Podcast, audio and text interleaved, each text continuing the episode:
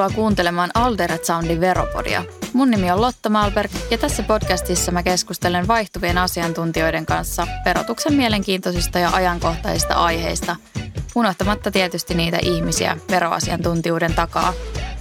Jos verotuskeskustelu tai veroammattilaisuus kiinnostaa, tai sä esimerkiksi kaipaat vinkkejä, miten sä voisit hoitaa sun veroasiat fiksusti, pysy ehdottomasti meidän mukana.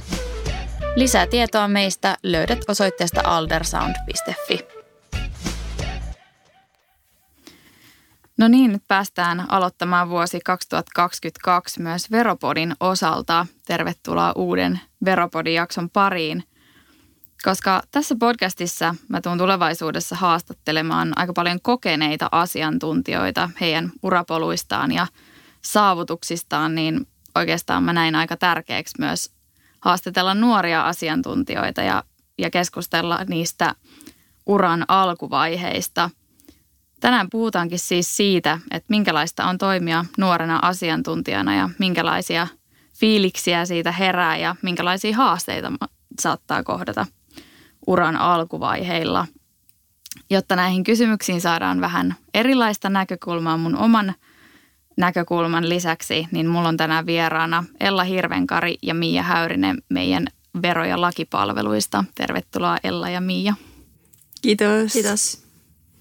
Haluaisitteko te kertoa lyhyesti itsestänne, mikä teidän koulutustausta ja koulutustilanne on ja mikä on teidän uran vaihe tällä hetkellä?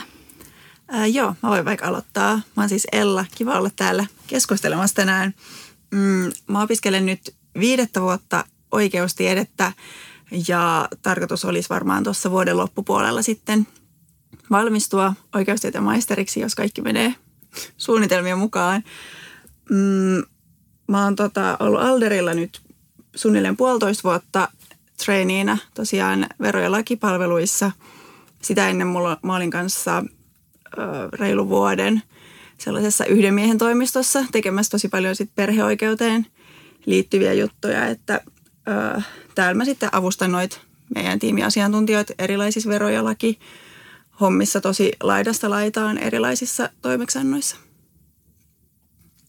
Jes, ja mä oon Miia ja onkin ollut jo aikaisemmin täällä Veropodissa puhumassa etä- ja etätyöskentelystä ja KV-liikkuvuustilanteista ja oli niin kiva kokemus, että, että tota, päätin sitten kutsusta tulla uudestaan, uudestaan keskustelemaan nyt vähän eri, eri aiheesta.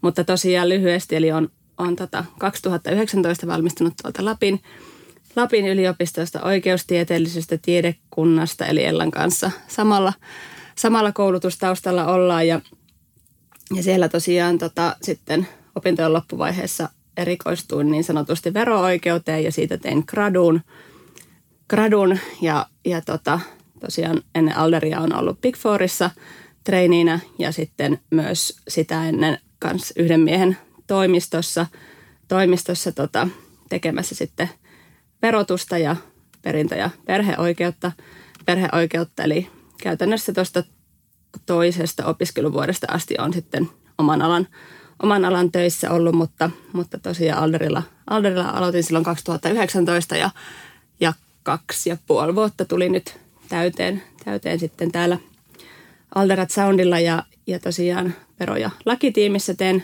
no, nyt tällä hetkellä aika lailla pääasiassa verotöitä, mutta sitten myös, myös legal, legal töitä teen aina, aina riippuen sitten toimeksiannosta ja, ja veropuolella aika laajasti sitten yhtiöverotusta, mutta myös tätä KV-verotusta ja työntekijöiden, liikkuvuustilanteita ja henkilöverotusta, että aika laajalla skaalalla.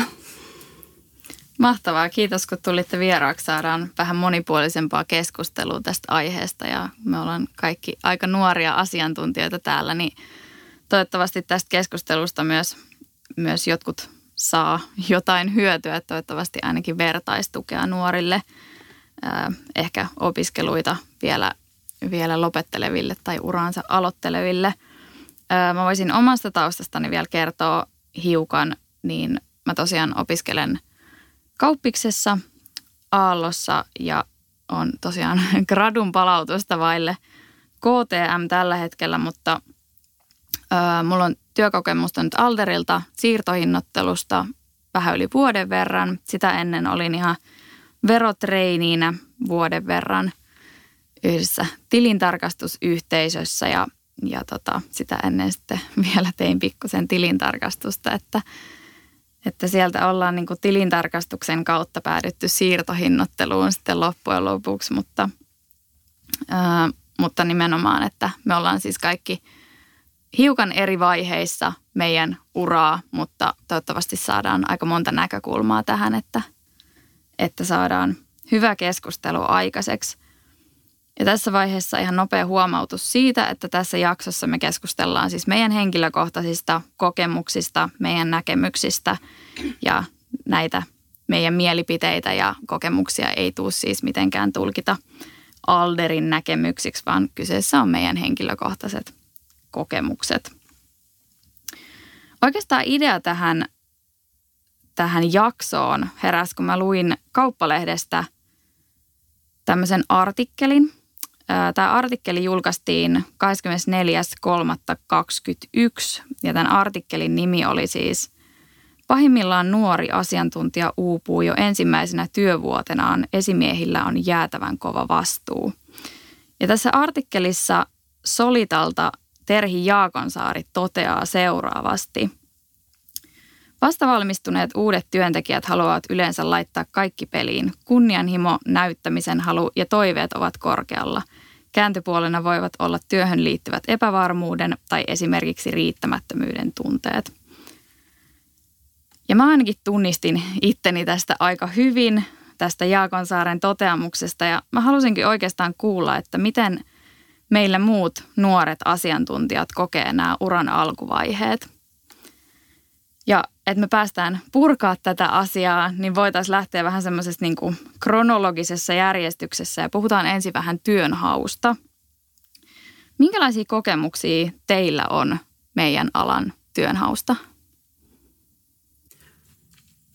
Joo, no mulla, mulla lähinnä tota, tietysti opiskeluajoilta, ajoilta, että Alder, Alder on ollut mulla nyt tämmöinen ensimmäinen niin kuin valmistumisen jälkeen työpaikka, että – että tota, opiskeluajoilla tuli, tuli paljon töitä haettua ja, ja se on hirveän yleistä meidän alalla, niin kuin sanoin, että kun jo toisesta vuodesta asti on, on tota, oman alan töissä ollut, niin se paine on aika kova, kova jotenkin ä, opiskelijoiden keskuudessa, että sitä työtä on haettava ja varsinkin ä, aina kesätöitä, että kun yliopisto on kiinni ja, ja jos ei kesäopintoja tee, niin se on hirveä paine sitten hakea näitä ä, trainee-paikkoja ja, ja tota, opiskelijoille suunnattuja paikkoja.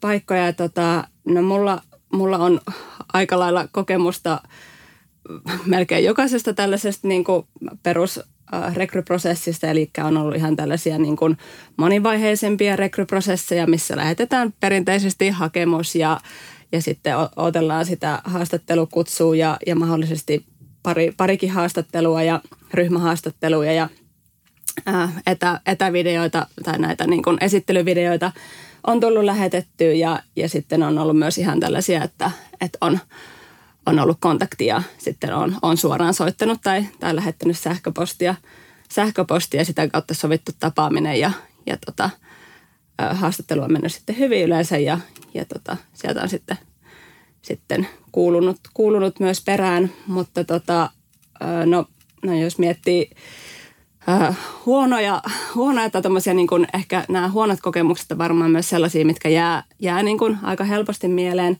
mieleen, niin on ollut ehkä just sellaiset, että, että tota, äh, on, on huomannut siitä haastattelutilanteesta, että, että se on semmoinen hirveän niin kuin, ähm, tavallaan sieltä haastattelijan puolelta sellainen niin kuin testi niin sanotusti, niin siinä tulee ehkä sitten semmoinen vähän epävarma olo ja sellainen, että miten tähän voi valmistautua – kun taas sitten nämä tämmöiset niin kuin mukavat tapaamiset, missä ollaan jutusteltu ja, ja tota, saanut ihan rauhassa kertoa omaa taustaa ja miksi on hakenut ja näin, niin ne on tietysti taas sitten semmoisia positiivisia kokemuksia ollut, että, että tota, se on kyllä jännä, miten noin niin kuin negatiiviset jää selkeästi paremmin mieleen. Mm, ne myös mm. niin kuin vaikuttaa yllättävän paljon niihin seuraaviin kokemuksiin sitten. Että yleensä vähän niin kuin pelkää niitä seuraavia sitten kunnes tulee semmoinen positiivinen, mikä sitten jää mieleen. Mutta toi on, toi on ihan totta. Jep, joo mä oon kyllä samaa mieltä tosta ja No mä oon itse aloittanut Alderille itse asiassa alun perin sillä tavalla, että edellinen tässä tehtävässä ollut trainee oli mun hyvä ystävä, joka sitten lopettaessaan suositteli mua hänen tilalle ja sitä kautta sitten tein toki hakemuksen ja olin haastattelussa ja näin, mutta se oli tosi semmoinen hyvä kokemus mun puolelta, koska mä pääsin tavallaan sille helpolla, varsinkin kun sitä ennen mä olin ollut vuoden tekemättä töitä niin, että mä olin vaan opiskellut ja sitten siinä ohessa hakenut aina välillä, jos oli jotain kiinnostavia paikkoja. Että oli kyllä tullut tehtyä niitä työhakemuksia tosi paljon. Mm. Tai musta tuntuu varsinkin, että kun itse olen opiskellut Helsingissä ja Helsingissä on meidän alalla tosi paljon töitä tarjolla silleen, että, että käytännössä kaikki mun opiskelukaverit on ollut koko ajan töissä niin kuin opintojen ohella.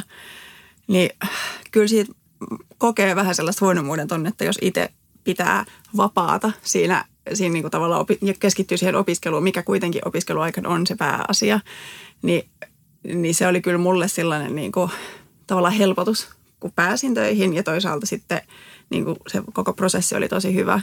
Ja mun edellisessä tota, oman alan paikassa se prosessi meni itse asiassa niin, että mä olin hakenut kesätöihin, mutta mä lähetin sen hakemuksen siihen kyseiseen paikkaan aika myöhässä ja en sitten tullut valituksi, mutta sitten kesän jälkeen se siellä kesätöissä ollut opiskelija sitten halusi lopettaa ja se työnantaja soitti vaan mulle, että hei, että sä olit kesäkuussa laittanut tämän hakemuksen noista kesätöistä, että olisit kiinnostunut nyt niin opintojen ohella aloittaa tässä syksyllä. Ja mä olin silleen, että no toki. Ja sitten siitä, siitä, siitä kautta sain sen paikan, että tavallaan ehkä vähän eri tavalla kuin mitä yleensä.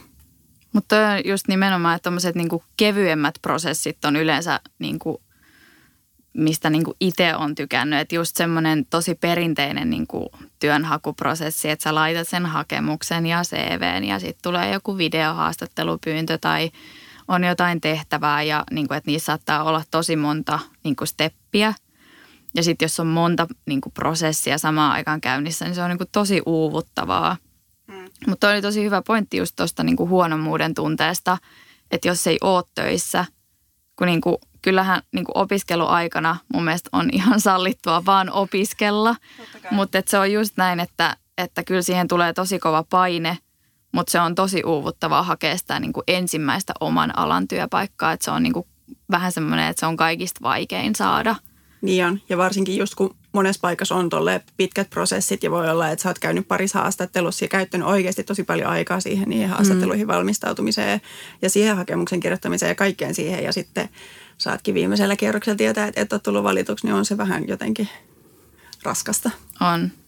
On todellakin ja musta tuntuu, että vielä niin kuin tällä hetkellä ihmisillä on tosi paljon kokemusta, on osaamista ja sitten jos kaikki hakee johonkin treenipaikkoihin, niin siellä on niin kuin tosi kova taso, että siihen ei riitä enää se, että mä haluan niin kuin oppia tämän asian, mm. vaan se pitäisi olla silleen, että no mulla on kokemusta tästä asiasta, että haluaisin tulla nyt koittamaan tänne firmaan. Mm. Mm.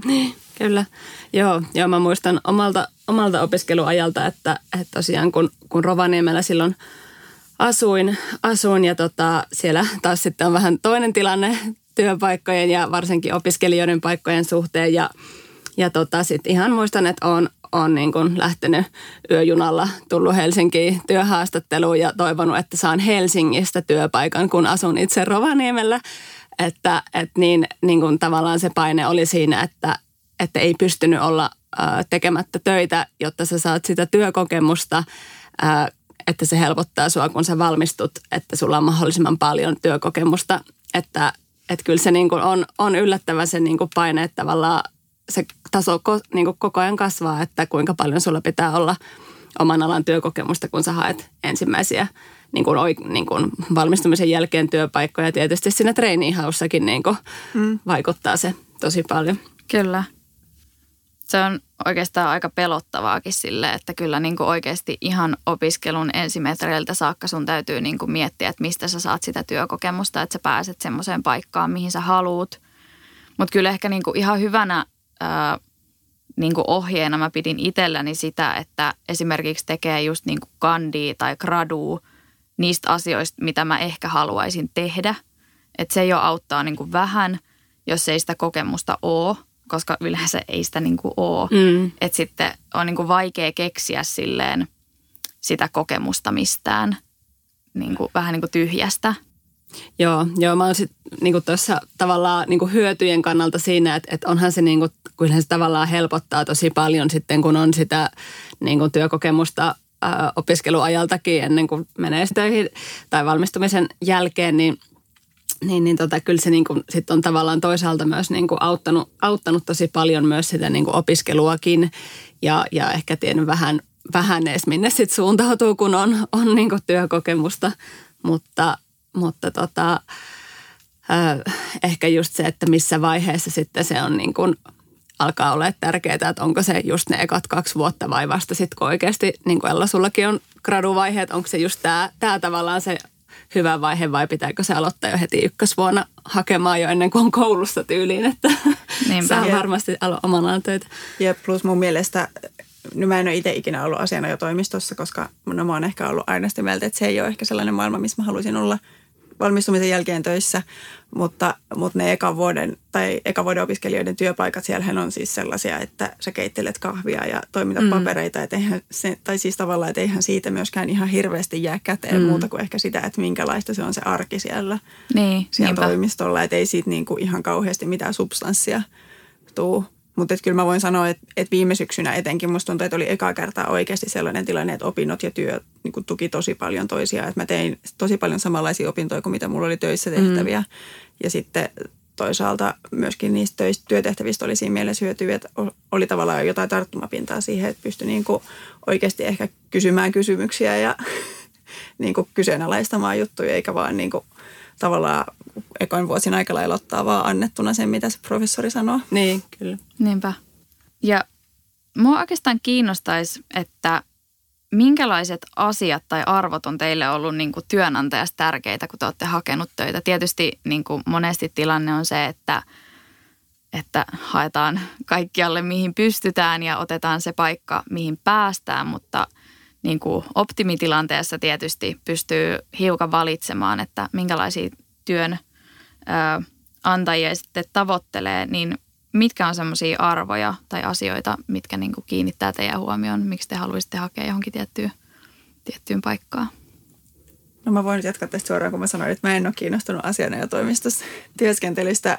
Siihen liittyy monia asioita, joista yksi on ihan mun henkilökohtainen tällainen, että mä en haluaisi olla asianajaja tai olla missään tuomioistuimessa töissä, jolloin tavallaan en mä tiedä, se on jo rajannut alusta asti sitä multa pois, mutta myöskin se, että, että kyllä mulle on tosi tärkeä sellainen työn ja vapaa-ajan tasapaino ja se, että, että pystyy oikeasti niin kuin pitämään sitä vapaa-aikaa, eikä silloin te, tuu tehtyä myös töitä ja on lomaa ja, ja niin kuin sitä palautumisaikaa varsinkin, kun tekee vielä opintoja samaan aikaan, niin musta jotenkin korostuu se, että pitää olla sellaista palautumisaikaa myös, että se on ehkä niin kuin itselle silleen tärkein. Että totta kai nyt välillä, välillä saattaa venyä työpäivät jos on joku kiireinen projekti tai joku muu, mutta se on musta ihan ok silleen, kun tietää, että se on väliaikaista, mutta en mä niinku pystyisi itse sellaiseen, että aina tekisi kahdeksasta kahdeksaa töitä vaikka. Joo, mä luulen, että silloin, tai, tai rekryvaiheessa totta kai niin kuin alkuvaiheessa se oli sitä, että haettiin niin kuin ihan, ihan mihin vaan ja kunhan, kunhan saa sen ensimmäisen työpaikan, niin se on tärkeintä.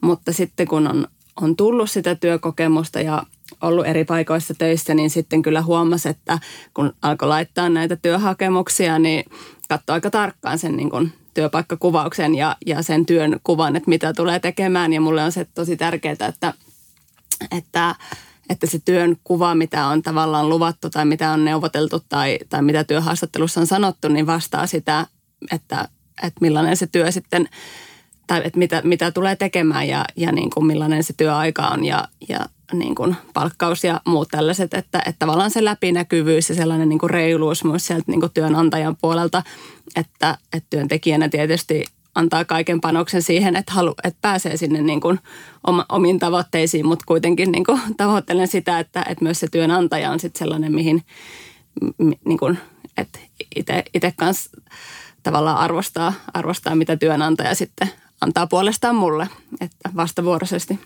Nimenomaan se on kyllä niin kuin tosi ö, tärkeänä itsekin on just huomannut sen, että on alkanut kiinnittää huomioon tosi paljon niihin semmoisiin niin yleisiin arvoihin, että millaisena niin kuin se työntekijä nähdään, että onko mm. se vaan semmoinen niin kuin, vähän niin kuin rahan tekijä siellä vai niin kuin pidetäänkö oikeasti työntekijästä huolta, että se jaksaisi pitkään, niin kuin erityisesti nuorista, että pidetäänkö huolta siitä, niin kuin niistä työajoista, siitä jaksamisesta, koska kyllähän se niin kuin, jossain vaiheessa se loppu ei, niin kuin, ei, ei vaan niin kuin pysty kauhean pitkään tekemään niin kuin ympäripyöreitä päivää, että musta tuntuu, että se on myös tosi tärkeää, että vaikka olisi semmoisia korulauseita just niin kuin, ää, työelämän ja niin kuin vapaa-ajan tasapainosta, niin että miten se oikeasti sitten toteutuu, koska kyllähän me niinku kuullaan meidän tutuilta kavereilta, että millaista muissa firmoissa on, niin silleen, että ihan sama, että mitä siellä niinku firman sivuilla lukee, mutta jos se todellisuus ei niinku vastaa sitä, niin ei, niinku, ei se ole kyllä kauhean houkuttelevaa. Mm, joo, mä samaa mieltä. Ja ehkä sille nuoren ö, asiantuntijan näkökulmasta musta on myös tosi tärkeää, että työnantajat pystyy myös tarjota tukea. Tai siis silleen, että, että pystyy niin kuin neuvomaan ja ohjeistamaan, että, että varsinkin kun tuntuu, että välttämättä koulutuksesta ei ihan kauheasti työelämässä ole kuitenkaan hyötyä silleen, että, että, niin kuin, että mitä käytännössä oikeasti pitää tehdä ja mitä niihin papereihin pitää kirjoittaa, mm. niin ei sitä sieltä koulun penkiltä opi, niin se on tosi tärkeää, että, että siellä työpaikalla on joku, joka osaa oikeasti neuvoa ja auttaa ja että, että se on niin ok pyytää apua ja jopa toivottavaa mieluusti. Joo, joo, kyllä ihan samaa mieltä, että, että ainakin niin kuin oikeiksen, oikeiksen käyneenä, niin, niin se ei hirveästi tähän niin kuin työelämään niin sanotusti valmenna, että kyllä sen niin kuin akateemisen puolen sieltä, sieltä saa ihan, ihan hyvin ja sellaiset akateemiset taidot, mutta sitten se, se, mitä oikeasti sitten se sun ensimmäinen työpaikka tai, tai näin, niin se niin kuin määrittää aika pitkälti sit sitä, että, että, että millaisena sen niin kuin oman alan työn kokee, että, että se on kyllä tosi tärkeää ja just tämä, tota, mihin viitattiin tuossa alussa tämä kauppalehden artikkeli, niin, niin se on kyllä niin kuin yllättävän iso asia se esimiehen tuki ja, ja se, että kuinka paljon saa sitä ohjausta ja, ja niin kuin onko aikaa onko aikaa ja se on vähän, ollaan aina mietitty, että se on vähän niin kuin, että kun laittaisi rahaa pankkiin kuitenkin sitten, että on, on aikaa ohjeistaa nuorempia ja, ja ottaa mukaan ja, ja tota, että pääsee siihen, pääsee siihen työhön hyvin sisälle, että,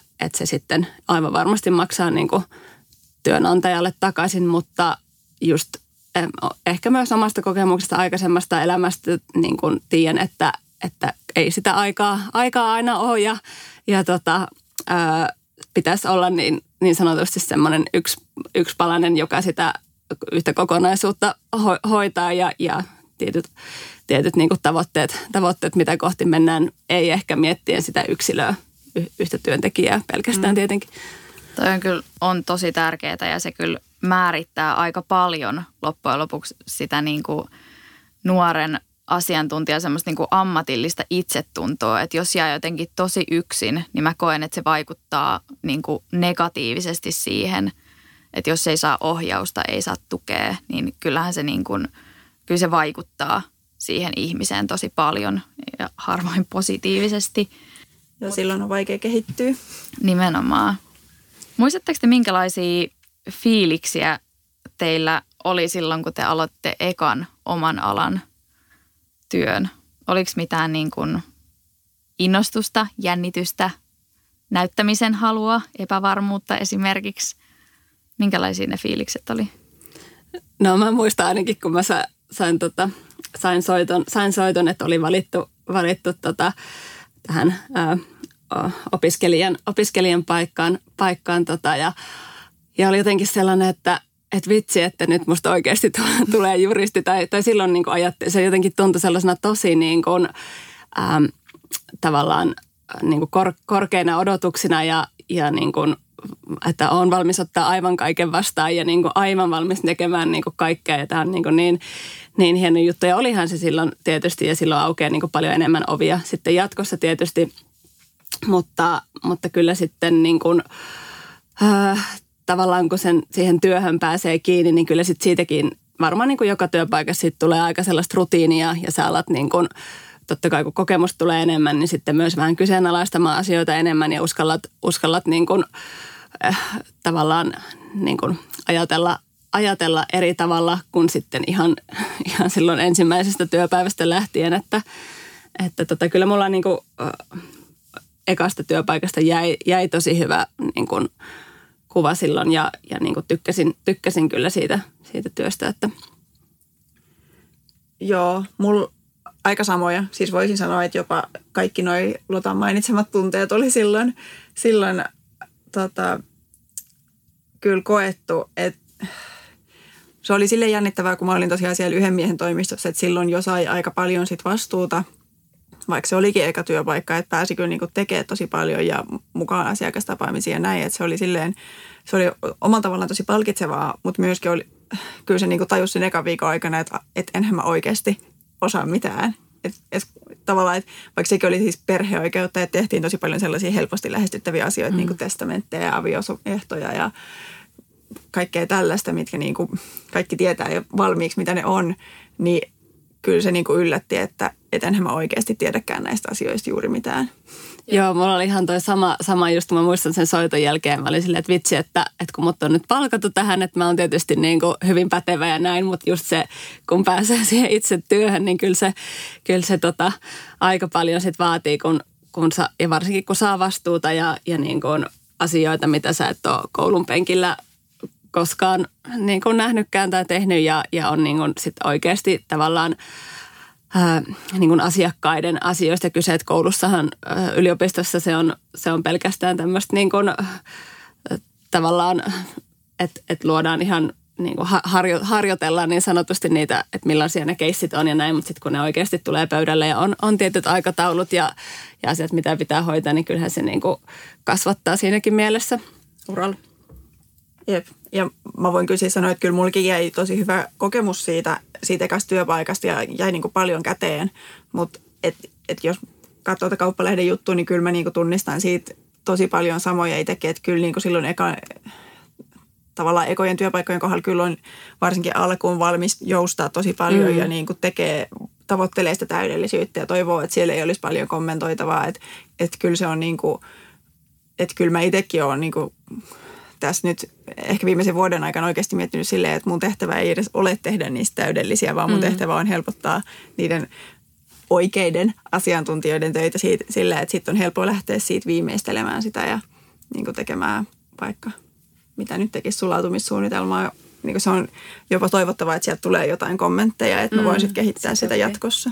Nimenomaan ja musta tuntuu, että helposti asettaa itselleen niin kuin tosi kovat vaatimukset ja odotukset, että se olisi niin kuin myös – työnantajan puolelta tosi tärkeää, että tehtäisiin niin kuin selväksi, että mitä sulta odotetaan, koska itse odottaa itseltään niin kuin semmoista kokeneen asiantuntijan osaamista ja sitten se tietysti aiheuttaa aika paljon haasteita niin kuin sen ihan työn kannalta, mutta myös niin kuin sitten henkisen hyvinvoinnin kannalta, jos, jos niin kuin pyrkii ihan hirveästi korkeampaan tasoon ja sitten ei pystykään siihen niin, niin kuin kyllä mä ainakin tunnistan itsestäni vähän semmoisen niin epäonnistumisen pelon, mm. että mitä jos mä teen jonkun asian väärin, se on mun vika ja niin kuin, ää, just tämmöinen epävarmuus siitä, siitä omasta osaamisesta on kyllä ollut niin kuin aika läsnä, mutta et just se, että se aika paljon kuitenkin korreloi siihen, että, että mun niin kuin vaatimukset ja odotukset omasta osaamisestani on niin kuin,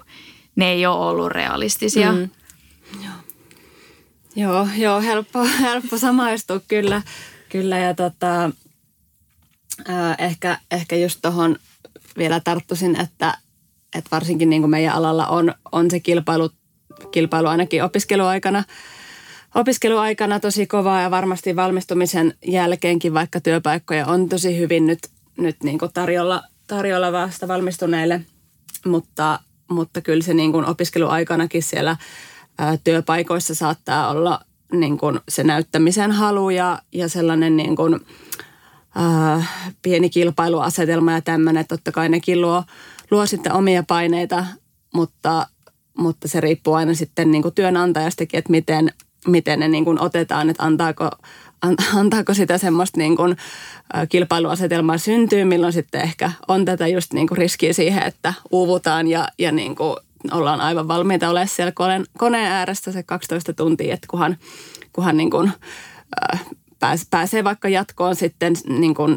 saa jatkosopimuksen tai, tai jotain vastaavaa tällaista, niin kuin kuulee kavereilta ja opiskelu, opiskelututuilta tutuilta sitten eri paikoista eri kokemuksia, eri kokemuksia että, että toisaalta se on ihan hyvä, että niitä sitten kuuleekin ja tietää itse, että mitä ei välttämättä halua tai, tai sitten tavallaan jos on, on niin kuin valmis, valmis sit siihen, että, että jos tiettyä asiaa haluaa tai tiettyä työpaikkaa, niin, niin sitten ainakin tietää, mitä siellä on tulossa mahdollisesti. Onko teillä semmoinen ajatus ollut joskus, että ei pitää niin todistaa ittenne just sen takia, että koska te olette nuoria ja me ollaan vielä nuoria naisia, niin, niin onko teillä ollut semmoista fiilistä, että ei ehkä oteta aina ihan niin vakavasti? No mä luulen ehkä, että, että varmaan se niin kuin, ä, opiskelijan asema ylipäätänsä niin kuin tietyissä paikoissa on, on vähän sellainen, että no, että kun sä oot vaan tällaisen tietyn hetken ja ehkä lähdet sitten, ja, tai niin kuin on se tietty määräaikainen sopimus ja lähdet ja näin, niin sitten ei jaksetakaan ehkä, ehkä panostaa siihen ja vähän, vähän eh, mä, en, mä en tiedä, ei välttämättä ole tarkoituksen, tarkoituksellista, mutta, mutta se hirveän helposti just saattaa tuntua siltä, koska, koska itse olisi, niin kuin haluaisi imeä mahdollisimman paljon siitä jaksosta, vaikka milloin on siellä treeniinä, treeniinä että, että sitten jos, jos niin tulee semmoisia oloja, että, että – että oma työ ei ole riittävää tai muuta, niin se sitten vaikuttaa niin aika paljon sit siihen, siihen niin jatkoonkin. Mm, joo, mä oon aika pitkälti samoin linjoilla joo. Mulle ehkä itselle ei ihan kauhean moneen kertaan ole tullut sellainen, että no kun sinä olet vain nuori tyttö, mutta mut siis pari kertaa on kyllä joku, no yleensä vanhempi mies, jotain tällaista kommentoinut, niin kyllä sitten vähän tulee sellainen, että niinku, ihan samat asiat mä olen opiskellut. Tai siis, mm. niin kuin, että joo, mulla ei ehkä ole yhtä paljon kokemusta, mutta niin kuin, miten se, että mä olen nuori tai nainen, vaikuttaa mun kompetenssiin tässä asiassa millään tavalla. Nimenomaan. Musta tuntuu, että just nimenomaan tommoset tilanteet on niitä, mistä tulee semmoinen niin kuin vähän raivokaskin halu niin kuin oikeasti todistaa, että hei mä oon ihan hyvä niin kuin tässä, mitä mä teen, että sun ei tarvii niin kuin epäillä, että mä en osaisi tehdä tätä hommaa, mutta et silleen kohtele mua niin kuin tasa-arvoisesti. Mm. Siitä tulee vähän just semmoinen, että on niin kuin tosi kova tarve just niin kuin todistaa, että niin kuin mä olen ansainnut tulla otetuksi vakavasti, vaikka sen pitäisi olla ihan itsestäänselvyys, että kyllä kaikkia pitäisi niin kuin kohdella ihan, ihan samalla tavalla. Öö, ja mulla on ehkä silleen tietyllä tavalla semmoisia kokemuksia ollut, että – niin kuin helposti, no varsinkin jos tehdään ulkomaisten ihmisten kanssa ää, töitä, niin monissa maissa on vielä aika semmoiset niin kuin, ää, tietyllä tavalla formaalit niin kuin ajattelutavat, että esimerkiksi sen täytyy olla partnertason henkilö, joka laittaa materiaalia jollekin verottajalle – vaikka sille, eihän sillä ole mitään väliä, kuka ne niin kuin materiaalit lähettää, mutta että joissain maissa on niin kuin ihan selkeästi, että ne asiat ei etene, jos ei ole niin kuin kokenut asiantuntija. Että välillä, välillä joutuu sille pyytämään vähän apua, apua sitten vanhemmilta kollegoilta, että voisiko joku edistää tätä asiaa, kun mulle ei vastata tyylisesti. Joo, joo voin kyllä tuohon kanssa kans samaistua, että että tota, ja ihan siis Suomessakin mun mielestä on, on yhteisöjä, jossa, jossa sitten tavallaan on niin porrastettua vielä se, se tota, jäänyt semmoiseen vanhaan muottiinsa ja, ja siihen ehkä nuorena ä, asiantuntijana kautta opiskelijana siihen muottiin tavallaan, niin kuin, no, näin se on ja näin se niin kuin menee, että tavallaan vaikka itse tekisi sen työn, niin jonkun muun kautta se aina lähtee eteenpäin. Sä et välttämättä enää kertaakaan niin kuin tiedä, kun kuule että mitä sille, miten se asia meni tai näin, että, että koska sä oot vaan nyt tietyllä tittelillä, tietyllä ö, opiskelu, tota, opintopisteellä ja näin, että, että sulla ei ole tavallaan niin kuin, sit mahdollisuutta olla sinne, sinne asiakkaaseen yhteydessä tai, tai tietenkin riippuu kontekstista ja riippuu toimeksiannosta, mutta, mutta tota sit kun on ollut, on ollut nyt täällä, niin huomaa sitten taas sen, että, että sitten oikeasti niin kun sille omalle työlle tulee vielä isompi merkitys, kun, kun tavallaan on siinä asiassa alusta loppuun mukana ja, ja kukaan ei tavallaan sua niin kun tittelin tai, tai niin kokemuksen perusteella niin sanotusti syrjäytä, syrjäytäkin. Joo, toi on, toi on oikeasti tosi hyvä pointti, koska monissa paikoissa on just se malli, että niin kun saattaa olla joku ylemmän position henkilö, joka niin kun katsoo sähköpostin läpi, että voitko sä lähettää sen, niin, niin kyllähän silleen niin kuin, täällä voin lähettää suoraan asiakkaalle, niin kyllähän se myös niin kuin, se tuo mut lähemmäs sitä asiakasta ja silloin se asiakas niin helpommin kysyy multa apua, mikä taas niin kuin, kyllähän se niin kuin parantaa sitä omaa niin kuin ammatillista itsevarmuutta, että ne kysyy hei multa tätä asiaa. Mm. Kyllä. Niin on ja ylipäätään se, että pääsee niinku itse ole kontaktissa sen asiakkaan kanssa. Että, että kyllä mä oon kuullut sellaisista paikoista, että sä oot ollut kaksi vuotta jossain ihan valmistuneena töissä ja vasta sen jälkeen päässyt ekaa kertaa oikeasti itse ole yhteydessä siihen asiakkaan. Mm, että muuten mm. sä oot vaan puurtanut niitä dokumentteja ja sitten se osakas on lähettänyt ne eteenpäin. Että että et kyllä mä voin sanoa, että mä olin ollut täällä varmaan viikon, kun mä näin eka kerran yhden asiakkaan. Mm, ihan mm. silleen kasvatusta ilman, että siinä oli kukaan muu edes Niinpä. tavallaan paikalla. Että et kyllä se on musta tosi palkitsevaa, että saa myös sitä vastuuta ja, ja niin kuin tavallaan uusia haasteita koko ajan.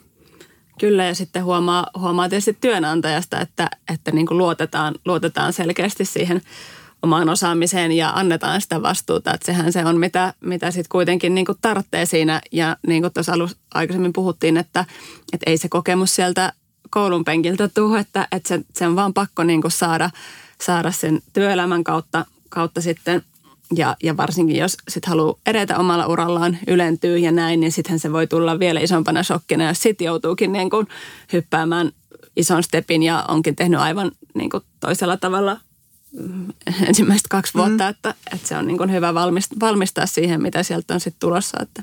On kyllä ja just semmoiset pitkäaikaiset asiakkaat, niin ne oppii tuntea sut niin kuin tosi paljon paremmin. Että jos sä vasta niin kuin pari vuoden jälkeen hyppäisit johonkin puheluun mukaan, niin – niin kuin on se vähän eri tilanne mm. kuin se, että sä oot niin kuin alusta saakka niissä mukana. Niin on, ja just se, että tulee silleen pikkuhiljaista vastuuta, mm. että, että tavallaan se kasvaa koko ajan, niin silloin myös oppii sen ehkä helpommin, eikä niin, että se just tulisi silleen kahden vuoden jälkeen kerralla yhtäkkiä pitäisi niin kuin tavallaan keskustella sen asiakkaan kanssa, minkä kaikki asiat sä kyllä tiedät, kun sä oot kaksi vuotta niitä puurtanut, mm. mutta et niin kuin.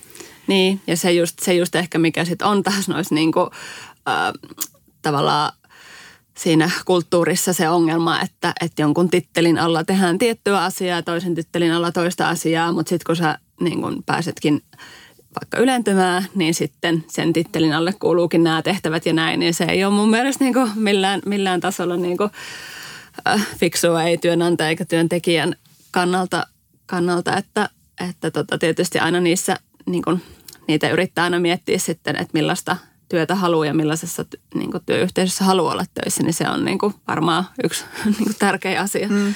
Tärkeä on, asia. Ehdottomasti. Ja me jo vähän sivuttiinkin niitä niin kuin ehkä haasteita, mitä nuorena saattaa, saattaa kohdata nimenomaan just, että voi olla aika kohtuuttomat työajat tai nimenomaan semmoinen, että sä pääset ensimmäiseen oman alan työhön keittämään kahvia tyylisesti, että, että niin kuin välttämättä se nuorten kohtelu niissä työpaikoissa ei oikeasti ole ihan kohtuullista. Niin onko teillä niin kuin mitään ajatusta siitä, että miten niin itse ehkä uskaltaisi puuttua, jos on tuommoisessa tilanteessa, että sua kohdellaan vähän huonosti, niin miten siihen pystyisi itse vaikuttamaan? Miten te puuttuisitte siihen asiaan? No varmaan, varmaan mä luulen, tai jos mietin niin kuin omaa omaa kokemustani ekassa työpaikassa, niin toki varmaan sitä, jos sitä asetelmaa saisi sais muutettua siihen, että ja vielä ehkä mietin nyt niin kuin elämää Alderilla, niin täällä meillä vaikka kaikki keittää kahvia tai se ei ole, se ei ole, niin kuin, se ei ole todellakaan sellainen niin kuin tietyn, tietyn ihmisen tai tason tehtävä, vaan että, että niin kaikki on tasa, tasavertaisia sit siinä, siinä, mutta taas niin kuin aikaisemmissa työpaikoissa ehkä ei niin ole ollutkaan, että, että kyllä niin kuin, kyllä se, kyllä se lähtee mun mielestä pitkälti sieltä niin kuin työnantajastakin, että miten, miten sä näet sen, että voit, voitko sä sanoa vaan tietylle ihmiselle, että keitä se kahvi, vai, vai oot sä sillä, että no mä itsekin keitän kahvia, toki toinen voisi keittää kahvin, että ihan näin esimerkkinä. Joo, mä oon samaa mieltä. Siis nythän, no mun tehtäviin tällä hetkellä edelleenkin kuuluu vaikka se, että mä käyn välillä toimittaa jotain papereita verolle tai PRHlle. Tällä hetkellä se on musta oikeasti aika kivaa siinä kestää joku tunti, kun mä menen siellä käymään.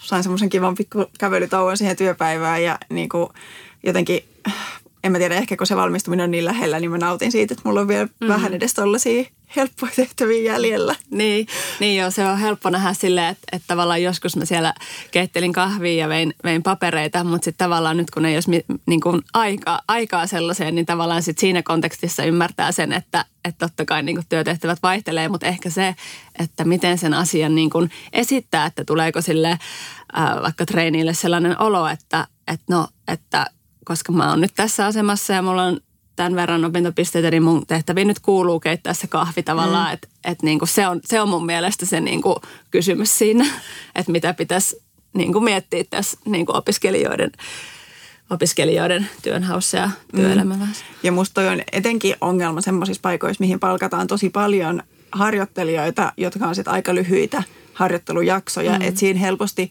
tulee just se, että, että työnantaja ehkä ajattelee, että – että se opiskelija on nyt vaan kiitollinen, kun se on saanut tämän paikan ja niin kuin tekee mitä vaan. Kyllä. Ja sitten ne on myöskin vähän sellaista käyttötavaraa, että no ne on nyt meillä tässä kolme kuukautta ja sitten se vaihtuu, että että et se voi vähän niin kuin käyttää loppuun. Tai silleen, että mm, et sen niin. jälkeen se ei ole enää meidän ongelma. Joo, toi on ihan totta. Ja musta tuntuu, että niin kuin helposti, kun ei ole vielä sitä työkokemusta, niin se pelko siitä, että niin kuin jos ne asiat ja ongelmat siinä niin kuin kohtelussa esimerkiksi nostaa esiin, niin että heittääkö ne mut niin kuin heti pois. Hmm. Ja just se, että kyllä musta tuntuu, että me edelleen kannetaan semmoista niin kuin sukupolvien ää, traumaa niin kuin siitä, että, että jos saat työpaikan, niin sun pitää olla siitä ikuisesti kiitollinen ja, ja silleen, että, että ei saa niin kuin valittaa mistään. Että mun mielestä se niin kuin kaikista tärkeintä on on huomannut, että on nimenomaan semmoinen niin avoin keskustelu siitä, että mitkä asiat on hyvin, mitkä on niin kuin, voi olla huonosti, voi olla kehitettävää, mutta just semmoinen, että niin kuin suhtauduttaisiin niin kuin realistisesti, että kyllähän niin kuin aina jokaisessa firmassa on kehitettävää toimintatavoissa, muutenkin ihan kaikessa, niin semmoinen, että ollaan valmiita kuulemaan sitä palautetta myös niiltä nuorilta, koska kyllähän se niin kuin – lannistaa, että jos ne niin kuin ensimmäiset työkokemukset on niin kuin tosi ikäviä, niin kyllä se vaikuttaa siihen, siihen ihmiseen ja nuoreen asiantuntijaan ihan tosi paljon. Että musta tuntuu, että semmoinen niin avoin ö, palaute ihan kaikkiin suuntiin on niin kuin tosi, tosi tärkeä tässä asiassa – niin, ja ehkä työnantaja tai niiden vanhempien työntekijöiden sitten on hyvä muistaa, että nekin todennäköisesti on jossain vaiheessa tehnyt mm. niitä harjoittelijahommia, että, että oliko se mielekästä silloin ja mitä olisin voinut, tai mitä olisin vaikka silloin toivonut silloisilta esimiehiltä, että voisinko itse parantaa näitä asioita sitten. Että eihän sen tarvii mennä sillä samalla kaavalla, vaikka se onkin mennyt aina silleen. Niinpä. Niinpä, joo. Ja aika helposti myös joillekin tulee se, että no mä oon kokenut tämän, niin mä voin tehdä tämän saman tolle toiselle. Mutta eihän se kehitä niin kuin meitä, ei se kehitä tätä alaa yhtään eteenpäin. Et musta tuntuu, että niin kuin me nuoret ollaan sinänsä niin kuin menossa ihan hyvään suuntaan, että oikeasti uskalletaan vaatia hyviä työoloja, hyviä työehtoja, koska niin kuin, kyllähän se jaksaminen on tällä hetkellä se niin kuin haaste mm. tällä alalla – että ei se vaan niin kuin toimi silleen, että meistä vedetään mehut heti alussa. Joo, tällä hetkellä tuntuu tosi tunkkaiset ajattelut se, että ihan muutamia vuosia sitten on ollut niin kuin ihannoitavaa se, että sä teet tosi pitkiä työpäiviä, tosi mm. pitkiä työviikkoja, hirveästi tunteja, kun nyt tuntuu, että se on kääntynyt ihan päälailleen silleen, että tosi paljon etenkin just niin kuin nuorten työntekijöiden keskuudessa korostetaan sitä work-life balancea ja niin kuin sitä palautumisaikaa, että se on kyllä musta tosi hyvä kehityssuunta ja toivottavasti jatkuukin niin. Joo, joo, ehdottomasti, että, että huomaa sen niin kuin muutos, muutoksen siinä, mutta, mutta sitten on, on tietysti tutulta kuulee kokemuksia edelleen, että, että sut pistetään ihan niin kuin äärirajoille ja, ja tota, tavallaan sitä sitten niin kuin perustellaan sillä, sillä tavallaan niin kuin, että se ei ole jatkuvaa, mutta kuitenkin niin kuin mikä oikeuttaa sitten siihen, että, että tavallaan myös niin kuin tietyillä pätkillä pystytään niin kuin polttamaan niin sanotusti ihminen loppuun ja sitten annetaan vaikka levätä, levätä muutamia päiviä ja annetaan niin, kuin, niin sanotusti sitä palautumisaikaa, kun musta tuntuu, että sitä on korostettu enemmän, että se pitäisi olla just tasapainossa, tasapainossa se niin kuin työ- ja vapaa-aika. Ja varmasti aika monesti myös nimenomaan katsotaan, että tämä näyttää hyvältä CVssä, että kärsitään nyt hetki. Mm.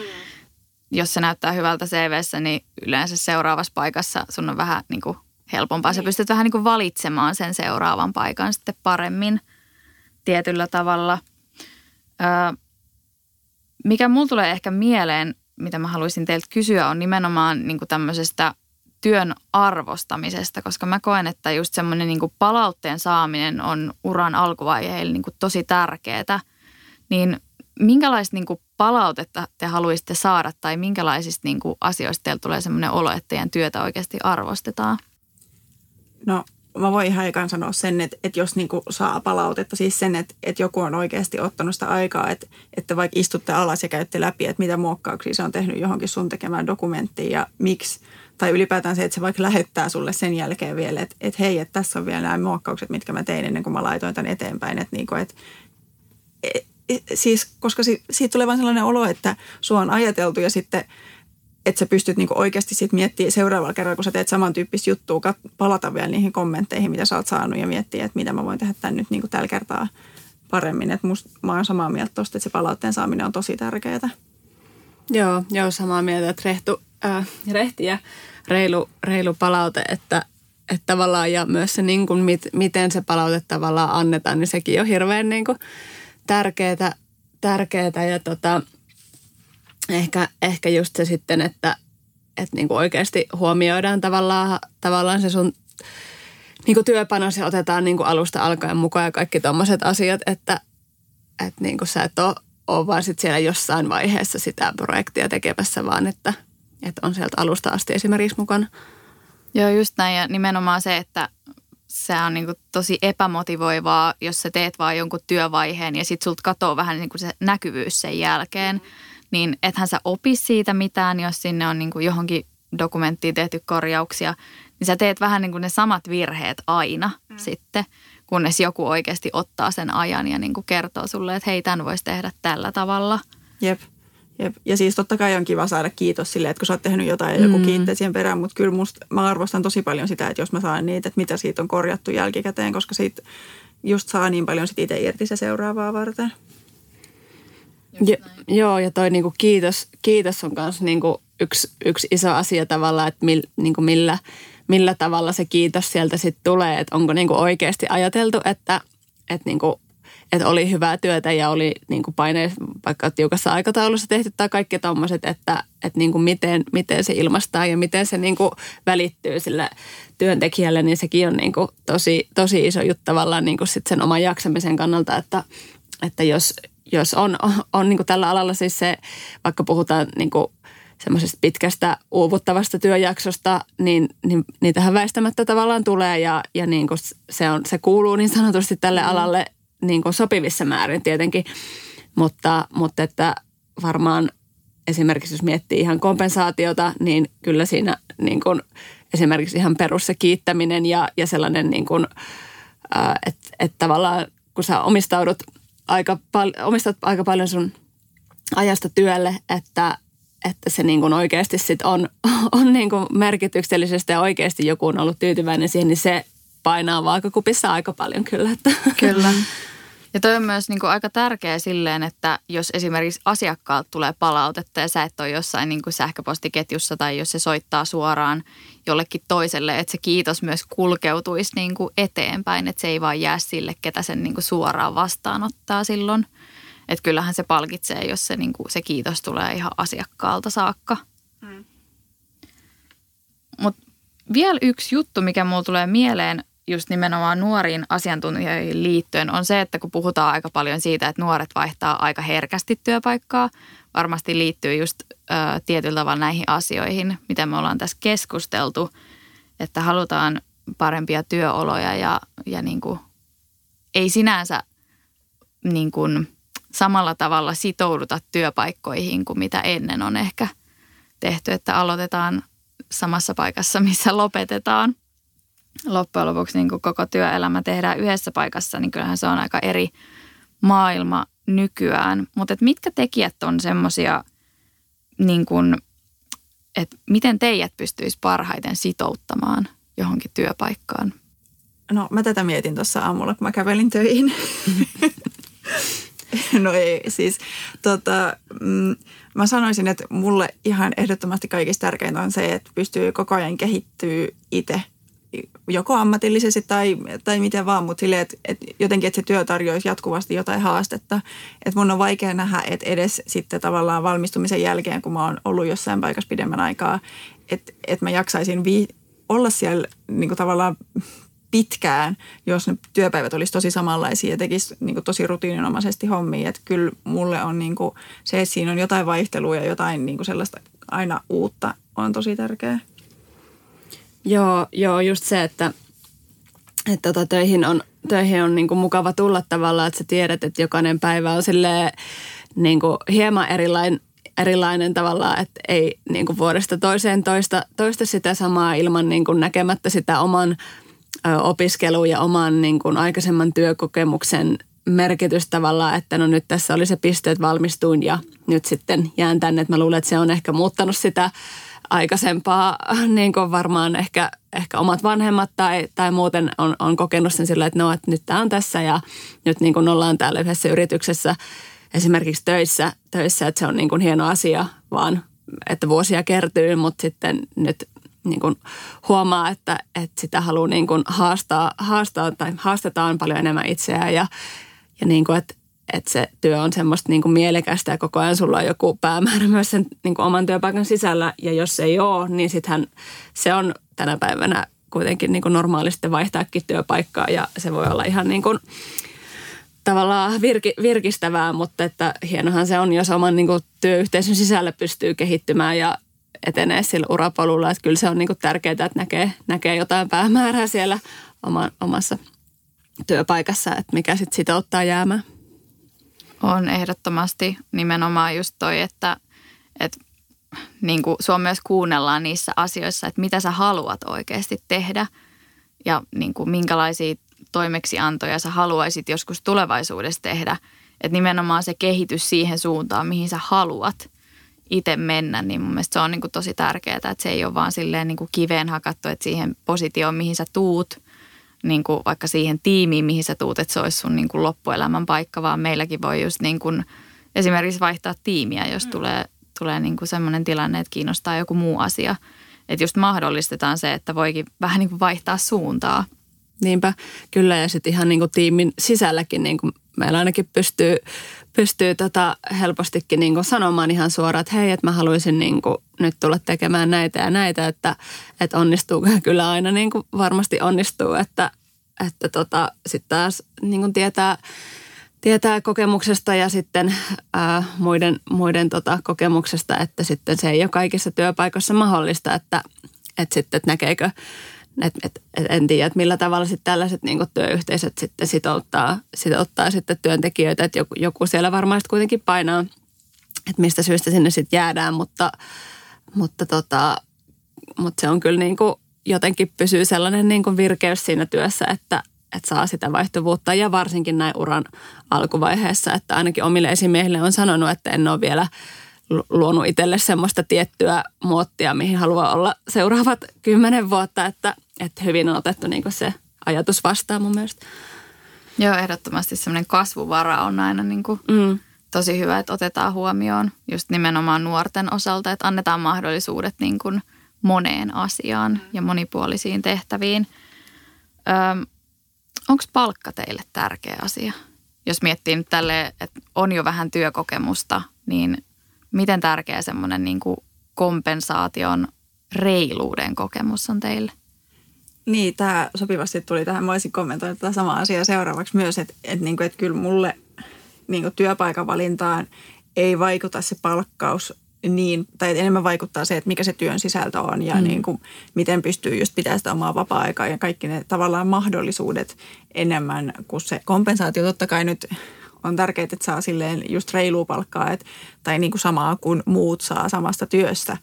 Mutta et, et niin kuin, et ei, ei, tai et, en mä tiedä, musta tuntuu vähän tunkkaiselta sille ajatella, että mä valitsisin työn sen perusteella, että mistä saa eniten rahaa tai missä mm. on parhaat työsuhdeerut. Että ei ne ole ehkä mulle henkilökohtaisesti ne tärkeimmät asiat. Joo, joo, mulla on ihan, ihan sama ajatus, että, että selkeästikään ne ei tärkeimmät ole, mutta tärkeitä tietenkin, että saa sen kompensaation siitä työstä, mit, mitä tekee tavallaan, että se vastaa, vastaa sitä ja ehkä niin kuin yleisesti miettien, niin kyllä mä sanoisin, että meidän alalla niin kuin se äh, palkkauskin voi kohdata aika hyvin, mutta sitten tiedän myös niin kuin ihmisiä, kenen kanssa on jutellut, että ei kohtaa, että, että sekin on niin kuin yksi asia, että just toi niin kuin läpinäkyvyys, että, että tavallaan tietää, mitä tästä mitä tästä mun työstä pitää saada ja mikä se niin kuin on se korvaus. Että se on niin kuin se, että jos se asia on kunnossa, niin tavallaan se, se niin kuin tulee kaiken sen muun mukana tietysti, mutta kyllä mullekin niin kuin se työn sisältö plus sitten mitä mä saan, niin kuin mitä mulle jää vapaa-ajalla omaa aikaa käyttöön, niin sekin on niin kuin, sanoisin varmaan melkein, että tärkein, mutta sitten just että et kyllä niin sit palkkakeskustelua mun mielestä pitää käydä ja mahdollisimman avoimesti, että se on edelleen tärkeää. Ja ehkä vielä ajatellen, että se ei ole ehkä samalla tasolla vielä, mitä puhutaan vaikka tästä niin kuin työbalanssista vapaa-ajan kanssa, mutta mä luulen, että palkkakeskustelut on edelleen vähän semmoinen niin kuin, äh, jää sitten sinne niin sanotusti suljettujen ovien taakse, miten niistä puhutaan, että se ei ole ehkä niin läpinäkyvää vieläkään meidän alalla. Mm. Ja, ja sitten tietysti niin kuin muilla kaup- kaupissa ja nää, niin. Joo, ehdottomasti. Ja nimenomaan just, että kyllähän se palkka vaikuttaa siihen, että koeksä, että arvostetaanko sun työtä. Mm. Että niin kuin, kyllähän se reiluuden kokemus siitä on tosi tärkeä, mutta just toi palkka-avoimuus olisi kyllä niin kuin tosi tärkeää, kun just ne palkkakeskustelut käydään suljettujen ovien takana, niin kyllähän myös niin kuin se antaa mahdollisuuden niille niin kuin vähän niin kuin ei ää, perusteltavissa oleville palkkaeroille, niin kuin varsinkin uran alkuvaiheessa, että mä muistan, ää, tuli just vähän aikaa sitten vastaan UPMn toteuttama tämmöinen niin tutkimus heidän aloituspalkoista tai yleensäkin niin kuin, ää, palkoista UPMn sisällä ja huomattiin, että esimerkiksi niin kuin miesten ja naisten palkkaerot lähtee jo ihan sieltä aloituspalkoista – niin musta tuntuu, että se korostuu just nimenomaan niin kuin uran alkuvaiheessa, että ne palkat olisi niin kuin vähän niin kuin avointa tietoa, että sä voit verrata, että hei, maksetaanko tuosta samasta työstä tolle samaa kuin mulle, vai että maksetaanko mulle vähemmän niin kuin jostain syystä. Joo, mä oon samaa mieltä, koska se on helppo sitten, tavallaan korotusta on helppo pyytää, koska kyllä sen itse tietää, milloin tekee haastavampia juttuja tai milloin sen on ansainnut. Mutta se, että, että mistä lähtee liikkeelle on tosi vaikea määritellä, jos ei ole mitään niin kuin tietoa siitä, että mitä muille maksetaan samasta työstä. Mm. Että se on tosi vaikea hinnoitella sitä omaa työtä, varsinkin kun ei ole paljon kokemusta siitä. Niinpä. Joo, ja kyllä ainakin lakimies, Lakimiesliitto vuosittain julkaisee näitä niin palkka, ää, palkkasuosituksia, mutta, mutta sitten tavallaan kun nekin on vain suosituksia ja sitten ne neuvottelut käydään niin kuin tietysti työnantajan kanssa ja, ja että, että tavallaan jos on, on firmassa useampia työntekijöitä, niin sitä ei oikein pysty, tai sinnehän se pitäisi tavallaan firman sisälle sitten niin kuin verrata, verrata sitä palkkaa, että, että tietysti aina liittojen suositukset on, on niin kuin suosituksia, mutta, mutta se kuitenkin käydään sen niin kuin työnantaja yrityksen sisällä sitten mm. se palkan määräytyminen. Kyllä, ja se on niin kuin mun mielestä aika tärkeää just, että, että niin kuin sillä palkan määräytymiselle on aina niin kuin perusteet, että voidaan perustella, että miksi toi saa noin paljon ja miksi toi saa vähän vähemmän. Mm. Että siinä täytyy olla joku perustelu siinä, ettei se ole vaan sille, että no tolla oli pokkaa pyytää enemmän. Mm. Että varsinkin alussa se niin kuin helposti vähän niin kuin tyytyy siihen, mitä saa. Että ei, ei uskalla pyytää enempää, vaikka tuntuisi, että, että teen nyt vähän semmoisia työtehtäviä, mitä niin kuin – mistä pitäisi maksaa enemmän.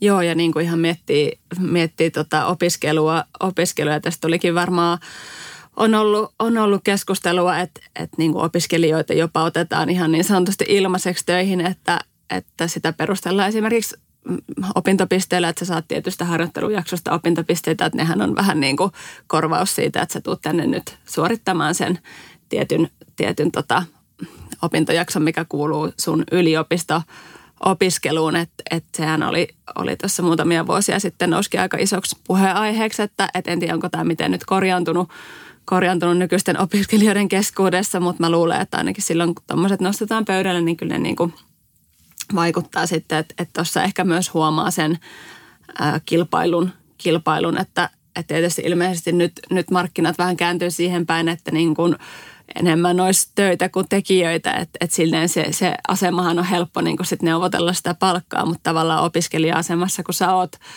oot niin kuin alta vastaaja, niin ei siinä sitten oikein, oikein voi hirveästi neuvotella, jos siinä on ensimmäinen alan työpaikka tarjolla ää, ilman palkkaa, mutta vaikka saat ne opintopisteet siitä, niin kyllä se mm. voi monelle olla iso houkutin kuitenkin ottaa se työ vastaan. Joo, mun käsityksen mukaan ihan kauheasti ei ole nyt enää noita niin kuin ihan täysin palkattomia, että on, on niin kuin joitakin, mutta just niin kuin sanoit, niin siitä oli aika iso kohu. Mm. joku aika sitten, niin se on kyllä parantaa tosi paljon tilannetta, mutta no ehkä oma mielipide noihin palkattomiin harjoitteluihin on, että et ihan sama vaikka se opiskelija nyt ei osaakaan niitä asioita yhtä hyvin ja saa siitä ne opintopisteet, niin se silti tuottaa ihan varmasti rahallista arvoa sille mm, yritykselle, koska mm. ei ne muuten ottaisi sitä harjoittelijaa sinne. Niin sitten, että et onko se nyt vähän epäreilu, että se, että se opiskelija ei saa mitään rahaa ja se yritys kuitenkin niin kuin hyötyy rahallisesti mm. siitä hänen panoksesta. Niin, kyllä. Kyllä. Ja toi on kyllä sille mun mielestä ihan niin kuin terve muutos ollut siinä just, että niin kuin on vähän niin kuin työntekijän markkinat tällä hetkellä, että se pakottaa työnantajat vähän niin kuin muuttumaan ja oikeasti – vähän katsomaan niitä mahdollisesti vähän kulahtaneita niin kuin rakenteita siellä niin kuin työyhteisössä ja niin kuin just näissä työehdoissa. Että kyllähän nimenomaan se vaatii vähän tämmöisiä kohuja ja sitä, että ihmiset puuttuu niihin asioihin herkemmin, että ne asiat saadaan oikeasti muuttumaan. Että joskus jollain tulevalla nuorella asiantuntijalla olisi asiat vähän paremmin. Ja ehkä voisi sanoa, kun me aikaisemmin mietittiin sitä, että miten tavallaan nuori työntekijä tai asiantuntija voi vaikuttaa siihen, että jos kohdellaan huonosti, eh, niin se on ehkä aika vaikeaa tulee yksittäisenä työntekijänä varsinkin kun usein nämä on semmoisia kulttuurisia, kulttuurillisia asioita, mitä on vuosikymmeniä aina ollut näin. Mutta että nuorissa on kuitenkin tulevaisuus ja silleen, että, että joukossa kyllä pystyy vaikuttaa tosi paljon mm. noihin asioihin. Että, että silleen, että että se on tavallaan positiivista kuitenkin, että nuoret usein on aika samaa mieltä näistä asioista, että, että on niin kuin samantyyppisiä arvoja, että, että pystyy sitten kyllä, se vie ehkä vähän enemmän aikaa, mutta että pystyy kyllä niin kuin vaikuttaa yhdessä. Ehdottomasti ja se on ihan tosi hyvä pitää aina muistaa just se, että, että yleensä nämä niin kuin tuntemukset ja, ja haasteet, mitä tässä niin kuin uran alkuvaiheilla on, niin, niin kuin nämä jaetaan aika monien ihmisten kanssa. Että mun mielestä on tosi tärkeää, että tehtiin tämä jakso, että puhutaan oikeasti avoimesta, avoimesti näistä niin kuin asioista. Että jos nyt niin kuin, joku edes saa vähän vertaistukea, niin se olisi tosi ihana, joten suuri kiitos, että tulitte tähän jaksoon. Kiitos, oli kiva jutella. Joo, kiitos. Oikein hyvät keskustelut. Joo, toivottavasti kuullaan teitä vielä tulevaisuudessa myös Veropodissa. Ja jos, jos jollain herää kysymyksiä nuoren asiantuntijuuteen liittyen, niin ehdottomasti saa laittaa kysymyksiä ja palautetta tietysti jaksosta ihan Instagramin kautta. Sieltä meitä löytää nimellä Aldersound tai sitten meillä on ihan Veropodille oma sähköposti veropodi at aldersound.fi. Kiitos paljon, kun olitte vieraana. Kiitos. Kiitos. Ensi jaksoon. Moikka. Moikka.